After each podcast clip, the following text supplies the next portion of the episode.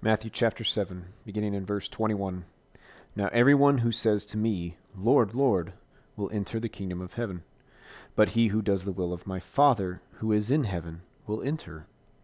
Many will say to me on that day, Lord, Lord, did we not prophesy in your name, and in your name cast out demons, and in your name perform many miracles? And then I will declare to them, I never knew you. Depart from me you who practice lawlessness. The Bible speaks many times about knowing both that the world would know who God is and also knowing as in a personal relationship. Um, we often think that knowing simply means head knowledge, but it's so much greater in this. And even as we just read in Matthew 7, the Lord is not looking at the works that they did that they are declaring to Him but that he did not know them. And that's not speaking again of, of head knowledge. It's not that he didn't know of them, it's that he didn't know them personally. And so that leads into this next uh, section that I want to get into. Uh, and just going off of some of the conversations I've had with Jehovah's Witnesses. And inevitably, any group, any anybody who denies the deity of Christ is going to point to a certain verse in John chapter 17, in verse 3. And the reason they're going to do this, again, kind of plays into what I've already spoken about. And, and I've kind of already tried to lay the foundation to begin understanding who Christ is. Because as we looked back uh, and looked over the fact that every knee will bow to him, as it says in Philippians 2, verse 10.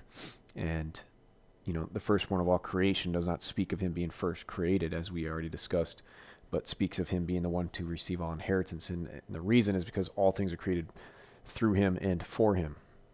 And so as we get into this next section, and then also, yeah, that's right, even though we, we also looked at John 1.18, where it says no one has seen God at any time, we discussed at how there is plenty of evidence in the Old Testament, um, especially in Exodus 24, Numbers chapter 12, certain passages like that, and even just really the whole Exodus passage of 19 and following, just where God is clearly seen, not specifically in the face, but he is seen, he has made his presence known, and that people see him in this.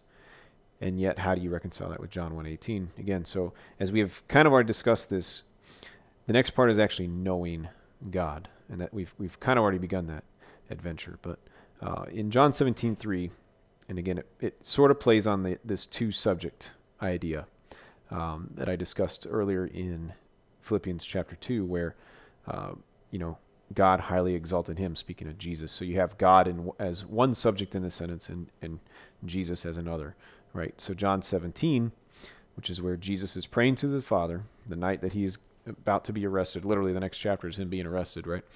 Begins the trial, and then he is crucified literally on that day during sunlight. Because, yes, the Jews count a day at sundown to uh, sundown. So it, it, would be considered the same day. Anyways, um, so he is praying to the Father, right? And he just had this whole um, Last Supper with the apostles. He has um, discussed many things with them, John 13 through chapter 16. And then in 17, we get this unique view where now Jesus speaks to the Father, and it is the longest conversation we have between the Son and the Father. And but again, what they do though is they, they point out verse three, and I'm going to read it real quick. This is the New American Standard. It says, This is eternal life, that they may know you, the only true God, in Jesus Christ, whom you have sent. So, of course, what the object is, is to isolate this verse from the context and essentially just point out the fact that, hey, there's, you've got, especially the phrase, the only true God in Jesus Christ, whom you have sent. There, there's that separation that they're going to point out. And they're going to say, see, it says the only true God and Jesus Christ. So Jesus Christ can't be the only true God.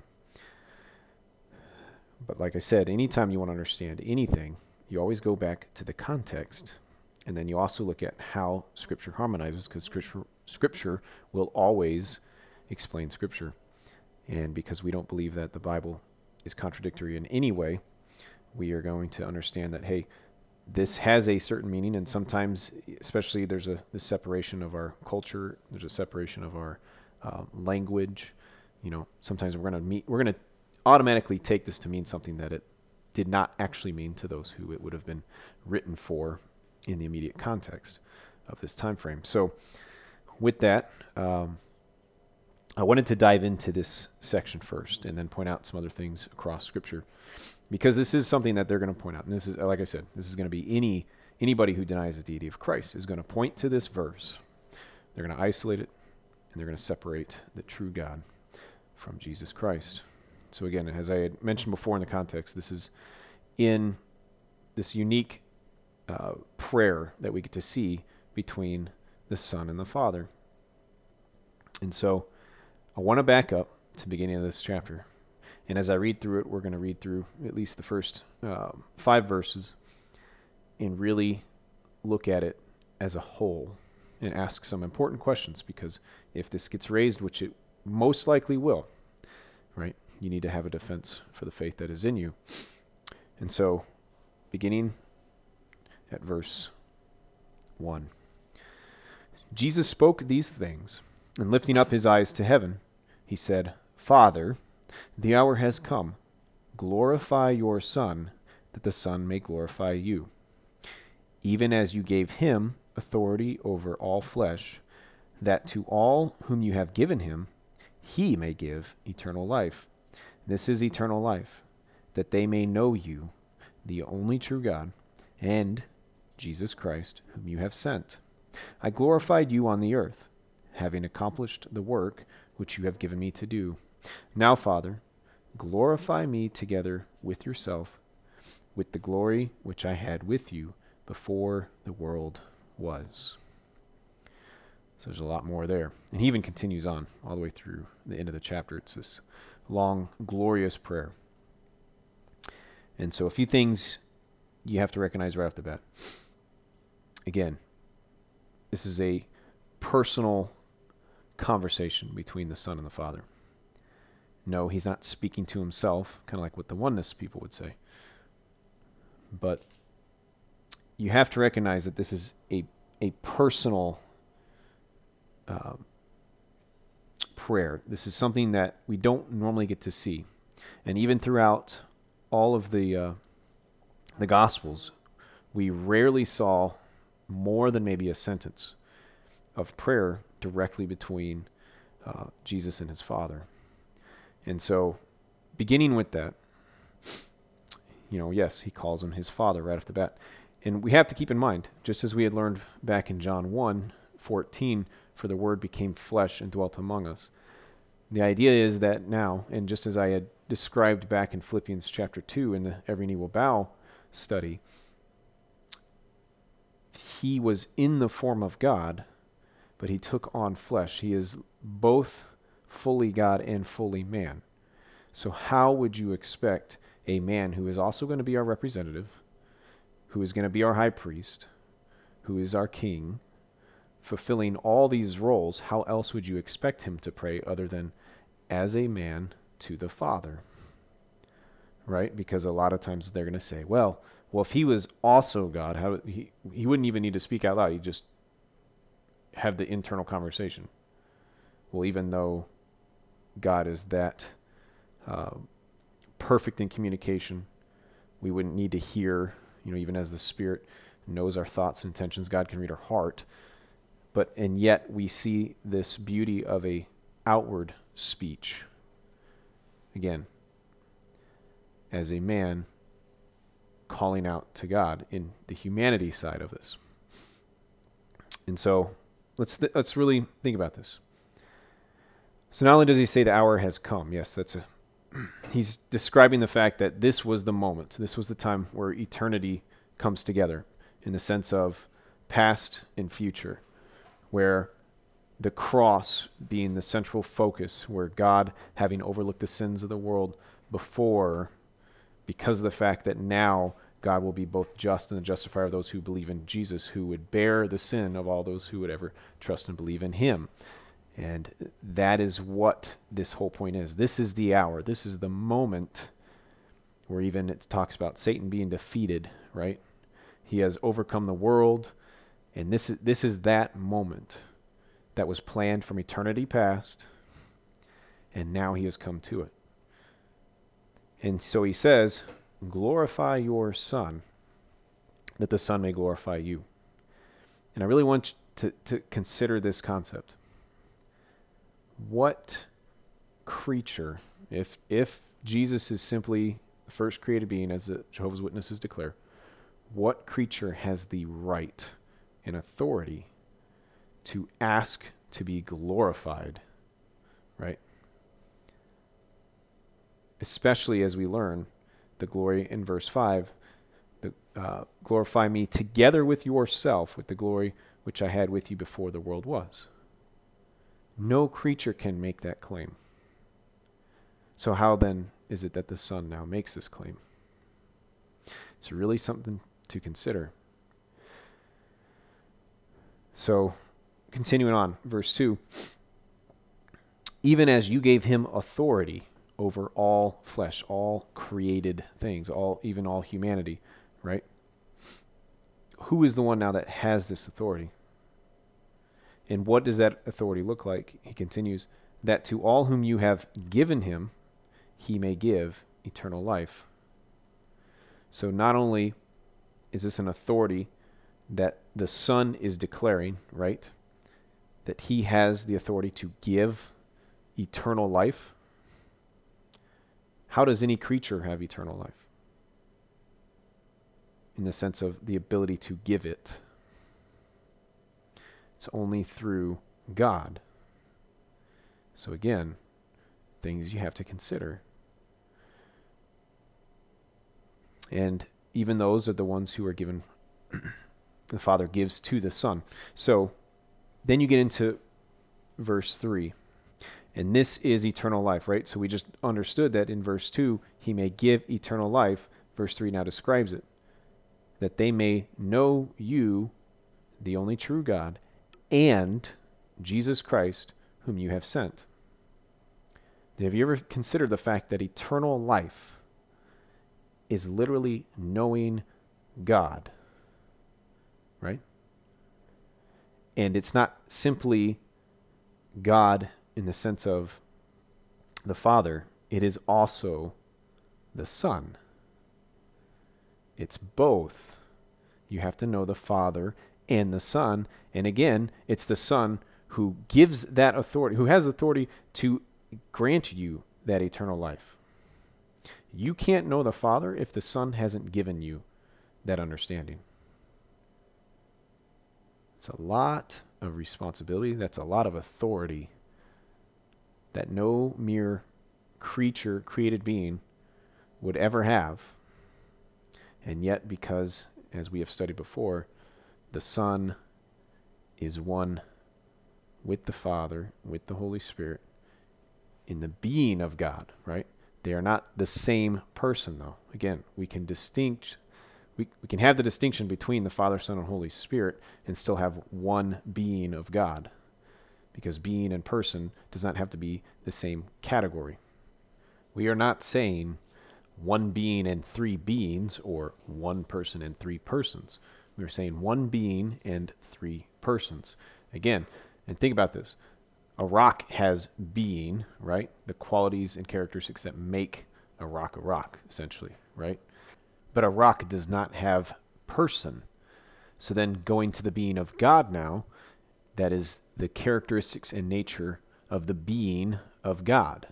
You're speaking about eternal, all knowing, all powerful, creator, sustainer, giver of life. These are all qualities that the Bible speaks about and actually defines as coming from the Father, the Son, and the Holy Spirit. And yet again, we can distinguish between the three persons and see how not only do they all possess those qualities and characteristics, and yet they are three distinct persons.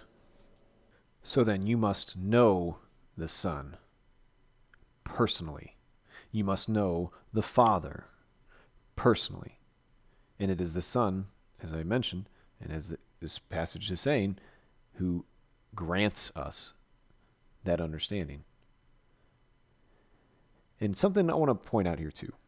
So before I even move on into verse 4, this this phrase, the only true God and Jesus Christ whom you have sent.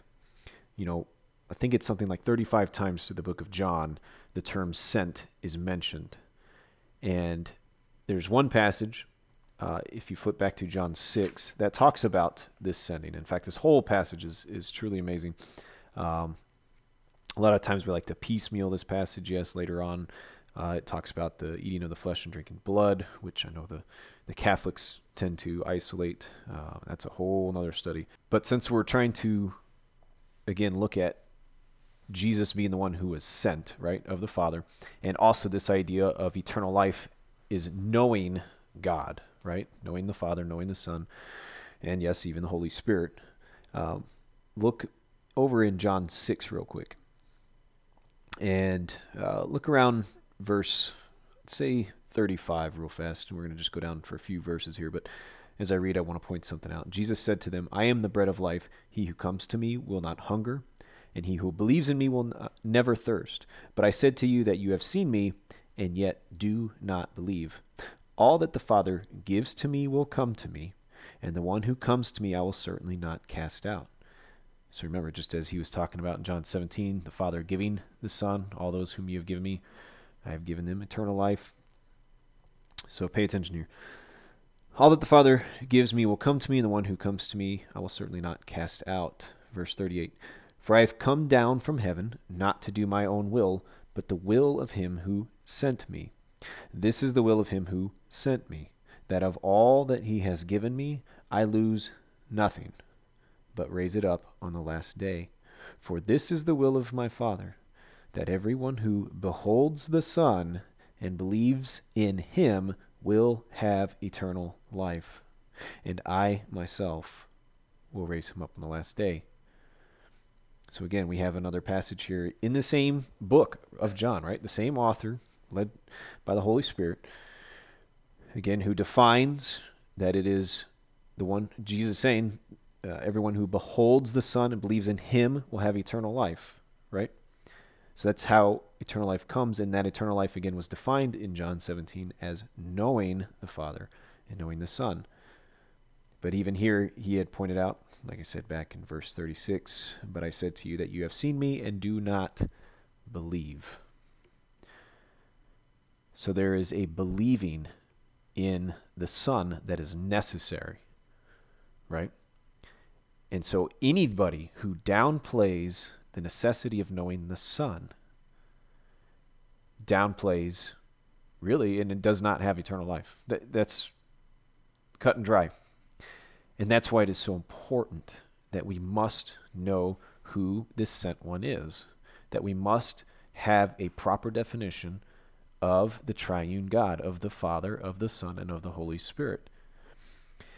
And in my previous reading, and something that I'd brought up in one of my conversations uh, with the, the JW Elder, um, there was a passage that I want to actually turn to because it would be easy to say, well, this is this a new idea?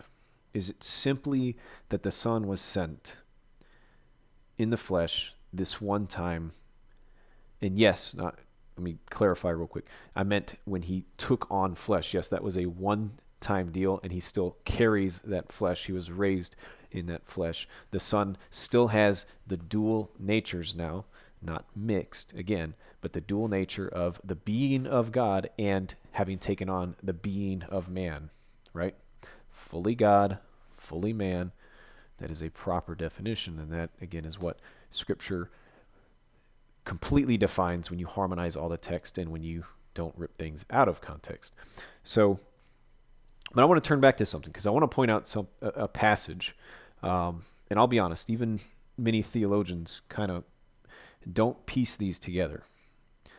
But we're talking about the one who was sent. We're talking about glory, right? As I mentioned in, in verse uh, or chapter 17, verse 5, the glory which I had with you before the world was. Um, turn back to Zechariah chapter 2 because I want to point out something. And it was one of those that in my uh, listening time. Again, a lot of my personal time is simply listening through the scripture. It's hard for me to just sit down and read for the sake of reading, to read, to just draw close to God in that. Because honestly, I if I sit down too long, I can fall asleep very easily. I my day job, I don't even have a chair. I stand all day. Um, but so so a lot of times my my devotion time is in just listening through the scriptures uh, to and from work, and a lot of and I do a lot of traveling at work sometimes too. So um, just getting that time, and I had remember listening through Zechariah, through the book of Zechariah, but specifically in chapter two, I came across a section. Now again, I'm reading from the New American Standard, uh, and I want to I want to point this out, and then I want to show um, essentially how the Watchtower has attempted to hide this or change it. Uh, but in Zechariah chapter 2, um, I'm going to begin in verse 6, just to give you the full context. Um, and yes, uh, in fact, I'll just back up to verse 1 real fast. Then I lifted up my eyes and looked, and behold, there was a man with a measuring line in his hand. So I said, Where are you going? And he said to me, To measure Jerusalem, to see how wide it is and how long it is. And behold, the angel who was speaking with me, with me was going out, and another angel was coming out to meet him, and said to him, Run, speak to that young man, saying, Jerusalem will be inhabited without walls because of the multitude of men and cattle within it. For I, declares the Lord, verse 5, will be a wall of fire around her, and I will be the glory in her midst. So we're already getting this context of glory now. Verse 6 Ho there, flee from the land of the north, declares the Lord. For I have dispersed you as the four winds of the heavens, declares the Lord. Ho Zion, escape, you who are living with the daughter of Babylon. For thus says the Lord of hosts, verse 8 now, again, pay attention. Who is speaking? For thus says the Lord of hosts After glory, he has sent me against the nations which plunder you. For he who touches you touches the apple of his eye. Did you catch that? When I heard this the first time, I said, Whoa, wait, wait, wait, let me back up. Again, verse 8 For thus says the Lord of hosts, after glory, he has sent me against the nations which plunder you. Now, of course, we can debate on what is this glory. I personally believe this is actually pointing to the glory that Christ receives again after glory. Again, 17:5 Rest- give or restore to me the glory which I had with you before the world was. There's a restoration, right? He is in his humiliation, but he is about to return to the Father, to the right hand of the Father. He's about to be seated in glory again after the crucifixion, after his resurrection, and after his 40 days, essentially before ascending back, as you would read in Acts chapter 1. He is going back into glory. And a, again, a full picture of that, if you want a full picture, is look at Revelation chapter 5. The lion of Judah, the lamb standing as if slain, who receives the scroll from the one sitting on the throne, who no creature, no one in heaven, on earth, or below, could take from him, right? And yet here is this one, this Son of Man, who approaches um, and takes it. And then, if you follow through the rest of that chapter, receives worship with the Father. That's this type of glory. But there is his second coming now. So I believe this is describing his second coming. But like I said, even in the context, the Lord of hosts is speaking and he makes the claim, He has sent me. Who sends God? Who sends the Lord of hosts? One being and one person? Makes no sense here. None at all. But follow along in the context. Continue on. Verse 9 For behold, I will wave my hand over them, so that they will be plunder for their slaves, then you will know that the Lord of hosts has sent me. Again, same one speaking, waving my hand over them. That's a that's not something we can do. That's not an expression of power that we have. Only God has that type of power. Verse 10 Sing for joy and be glad, O daughter of Zion, for behold, I am coming, and I will dwell in your midst, declares the Lord. Verse 11 Many nations will join themselves to the Lord in that day, and will become my people. Then I will dwell in your midst, and you will know that the Lord of hosts has sent me to you. Three times now in the New American Standard. Three times declared God is one speaking, and God is declaring, right? The Lord of hosts is declaring that he has been sent. Something fascinating to consider. Who is this speaking about? It can only be speaking about the Son. It's the only thing that makes any sense here. And I believe even if you follow through the whole book of Zechariah, it's it, just not to go off too much on a tangent, but Zechariah is so fascinating. There's so much there. Um, and I, to be honest, I, I, it's one of my favorite books in the Bible. Um, but yeah, just so much. So, anyways, fascinating to see, but of course we have to deal with the uh, Jehovah's Witnesses and their New World Translation. You always kind of have to keep a keen eye and understand what is it they have. What is it um, that their text says? Because it's it's easy just to argue over a single verse. Um, but I want to read first from the New World Translation of the Holy Scriptures. This is the uh, the green bind one that I mentioned before that was published in the early 70s. Um, in fact, revised in 1970 CE, New World Bible Translation Committee. So this is pretty early on. This is not one you will find on their online version. I had it tabbed here in Zechariah 2. So even in this one, they kind of tried to adjust. But let me read because they, they miss it.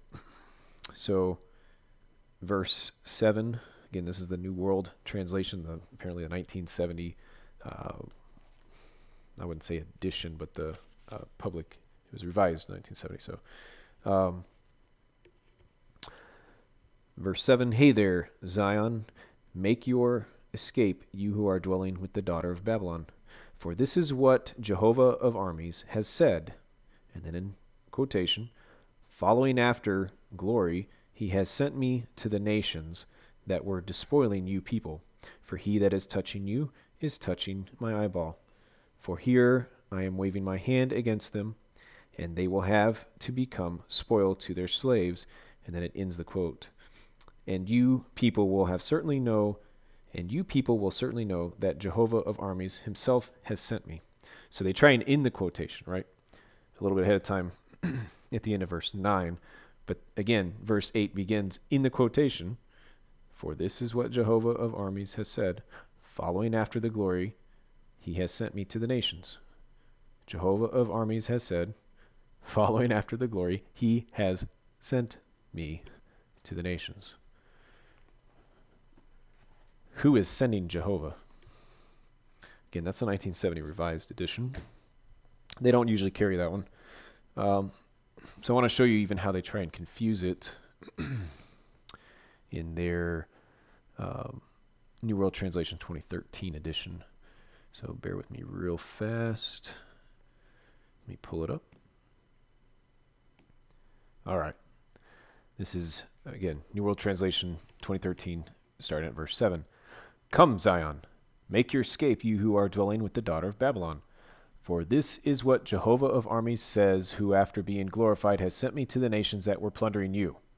Quote, Whoever touches you touches the people of my eye. For now I will wave my hand against them, and they will become plunder for their own slaves. End quote. And you will certainly know that Jehovah Jehovah of armies has sent me. You see what they have to do? Almost this like run on introduction of what Jehovah of armies is saying the beginning of verse 8 makes no sense because they're trying to avoid the fact that in the text, it clearly says that Jehovah of armies is speaking about being sent. He has sent me. So, me, again, I'll say it one more time. Verse 8 in the 2013 edition. For this is what Jehovah of armies says, comma, who after being glorified has sent me to the nations that were plundering you, colon, quote, whoever touches you. All right, you see? It makes absolutely no sense. Because they're trying to hide the fact that if somebody was to read this, they would go, whoa, wait a minute. How, how is God, right? How is God sent? How is Jehovah sent? That makes absolutely no sense. No, but actually it does because you must know the Son. This is the Son. And again, if you, as I had kind of mentioned in the No One Has Seen God, and I kind of began, right, in looking at even some of the passages in um, Judges chapter 6 with Gideon, and that, that passage where it is the angel of the Lord who comes and visits him, but then the text literally changes between the angel of the Lord and the Lord, but it's not changing. It's not a third person entering into the conversation. And then I pointed out in Exodus chapter 3, where it is the angel of the Lord, again, the messenger of God, literally, right? The one who is sent to give the message, right? In Exodus 3, who stands in the midst of the bush, and then it says, God called to Abraham, or God called to Moses from the bush. And I was trying to point out this, this idea that it is the Son whose role it is essentially to bring us to God, right? To show us who the Father is. And so, with that, let's go back to John 17. Let's at least look at some more things here. Um, because it is so fascinating when you harmonize the text, when you recognize that as scripture being written, uh, and loosely, just off the top of my head, if I remember, it's like over 15, spanning over 1,500 years, right? When all of this was uh, written and then at the end, uh, essentially collected together. Um, you know, over 40 different authors, and yet we know that it is by the Holy Spirit, that it was by no interpretation of man, but that men carried along by the Holy Spirit wrote these things down. Um, which I believe is Second Peter chapter one towards the end. Um, but again, this is why it is so important to know Scripture. This is why it's not enough to simply select a few verses, to have your proof texts, and then to think that that is just enough to, to throw out at someone, right? It's so easy to twist and manipulate the Scripture when you can isolate a, a verse. You know, the Bible wasn't written in chapters and verses in that sense. We didn't have that. It was a letter.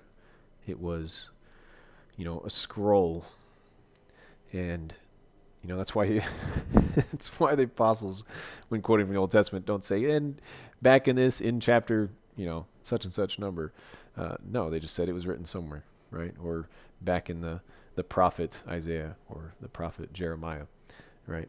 Um, but you got to know these things. So again, looking back at John 17, because there's even more to point out. So, verse 4 I glorified you on the earth, having accomplished the work which you have given me to do. And if you remember when I mentioned and we read through quickly John 6, that work was the will of the Father was to lose none and to raise them up on the last day.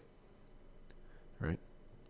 And if Jesus, again, is the one who has the authority over all flesh, to, to all whom you have given him, he may give eternal life He's going to get that accomplished. But you must know him. You must believe on him. And even moving on into, you know, I've already kind of touched on verse 5. Now, Father, glorify me together with yourself, with the glory which I had with you before the world was. Now, I did look, um, for example, the Kingdom Interlinear, the, the Jehovah's Witness uh, Greek interlinear, um, does translate here the words will, I mean, uh, with you, with you, as uh, beside you, uh, the, the, the, Greek term para, um, which is still fine. I mean, if you really think about it, you know, the Son had a face to face relationship with the Father before the world began. The glory with which he had you know, they're, they're going to try and lessen it as saying, well, God has a higher level of glory, but then the Son has this this lesser form of glory. No, God has received all glory, the Father, Son, and Holy Spirit, and or has all glory, I should say. Uh, but there's even, you know, I hadn't planned on this, but even if you turn over to uh, Hebrews chapter 1 real quick, because there's another thing that, that kind of points us out. Because the, the goal of this was to know the Son, right? Through His Word, through the Word that we have here. And so, Hebrews chapter 1, real fast. Again, this just kind of hits at the point of who the Son is and why we look to the Son, why we honor the Son. Uh, even if I remember correctly, in John 5, it says, For those who do not honor the Son, do not honor the Father. But Hebrews chapter 1, I'm turning there because uh, one of the one of the verses that really just I thought was so fascinating. Uh, Hebrews one, and I won't go through the whole chapter, even though there's so much here. Uh, God, after He spoke long ago to the fathers and the prophets in many portions and in many ways, in these last days has spoken to us in His Son, whom He appointed heir of all things, through whom also He made the world, through whom also He made the world and he is the radiance of his glory and the exact representation of his nature, and upholds all things by the word of his power. When he had made purification of sins, he sat down at the right hand of the majesty on high, becoming having become as much better than the angels, as he has inherited a more excellent name than they oh, this plays so well into what we were reading here in John 17. I'll get back to it, but a few things to point out. Okay. Spoken to us in his Son, whom he appointed heir of all things. That ties back to Colossians 1, right? Speaking of the firstborn, not first created, but firstborn in the sense of the premier one who receives the inheritance, right? Because, again, here, through whom also he made the world, speaking of literally creation. And then verse 3 and he is the radiance of his glory. Let's let me let me put this into a perspective that we can understand. Because um, I think this helps me to to great greater understand it. The physical star in our solar system, the sun, S U N, right? We do not have the, the ability with our natural eyes to stare at the sun. We simply can't do it. Our eyes would go blind. You mean you can sort of get a touch of it, right? Or a, a glimpse of it. Um, but if you try to stare at it long enough, you'd go blind. Um, even just a quick, you know, one two second glance, and you're you're going to see sunspots in your eyes for, you know, a few minutes, um, because essentially the glory of that sun is so bright, right? But we can see how that radiates, right? That glory radiates and literally illumines that which is around us. Um, and you can, you know, I was always fascinated by even just seeing like the the sunlight pouring through a window, uh, and and kind of seeing how the like the dust particles floating in it. So, but we can see that we can see the radiance of it. So we can't see the Father, but we can see the radiance of the Father in the Son, right? S O N. That's what this is describing. When God wanted to reveal himself to his creation, it was always the Son who is the radiance of the Father. It is the Son who came down that we could look upon now, that we could grasp and understand. So how amazing it is that we that, that God even gave us this revelation in this this ability to to know God, know spirit, right? Because one of the characteristics of God, John 4 says, For God is spirit, you must worship him in spirit and truth, right? We must know the truth, who God is. We must, and because we are of physical nature, we are uh, uh, of flesh essentially, it is only by spirit now, right? That we can even come to understand him. And, but how do you do that? You look to the Son. So how amazing, right? Hebrews 3, I mean, chapter 1, verse 3 again, continuing in that, and the exact representation of his nature. Jesus even makes a declaration, if, uh, if I remember correctly, John 14. In verse 6, he says, Jesus said to him, I am the way, the truth, and the life. No one comes to the Father but through me. If you had known me, you would have known my Father also. From now on, you know him and have seen him. Philip said to him, Lord, show us the Father, and it is enough for us. Jesus said to him, Have I been so long with you, and yet you have not come to know me, Philip? He who has seen me has seen the Father. How can you say, Show us the Father? Do you not believe that I am in the Father, and the Father is in me? The words that I say to you, I do not speak on my own initiative, but the Father abiding in me does his works. Believe me that I am in the Father, and the Father is in me. Otherwise, believe the works, believe because of the works themselves. Truly, truly, I say to you, he who believes in me, the works that I do, he will do also, and greater works than these he will do, because I go to the Father. Whatever you ask in my name, that I will do, so that the Father may be glorified in the Son. If you ask me anything in my name, I will do it. So, again, this all just ties together. This the exact representation of his nature, as I mentioned in Hebrews 3. And just, oh goodness, so much. So, but then even it, it continues on and upholds all things by the word of his power. Have you ever thought about this again? And I and I mentioned this because in Colossians one, uh, I forget verse 17, 18 or something like that.